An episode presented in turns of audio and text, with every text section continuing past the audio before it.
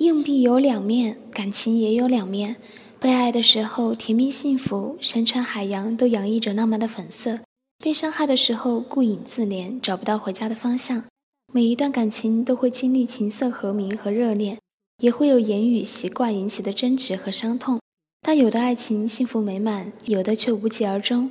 把甜蜜留在心里，把伤害留给时间，这就是让爱情变成幸福爱情的关键所在。这个世界上没有一个人的幸福是不请自来的，要跑着追求，跳起来争取。你们的爱情起初是一张白纸，你往上画彩色甜蜜，那么这张白纸会越来越甜蜜；如果你往上画愤怒质疑，那么这张纸会充斥着不信任和排斥。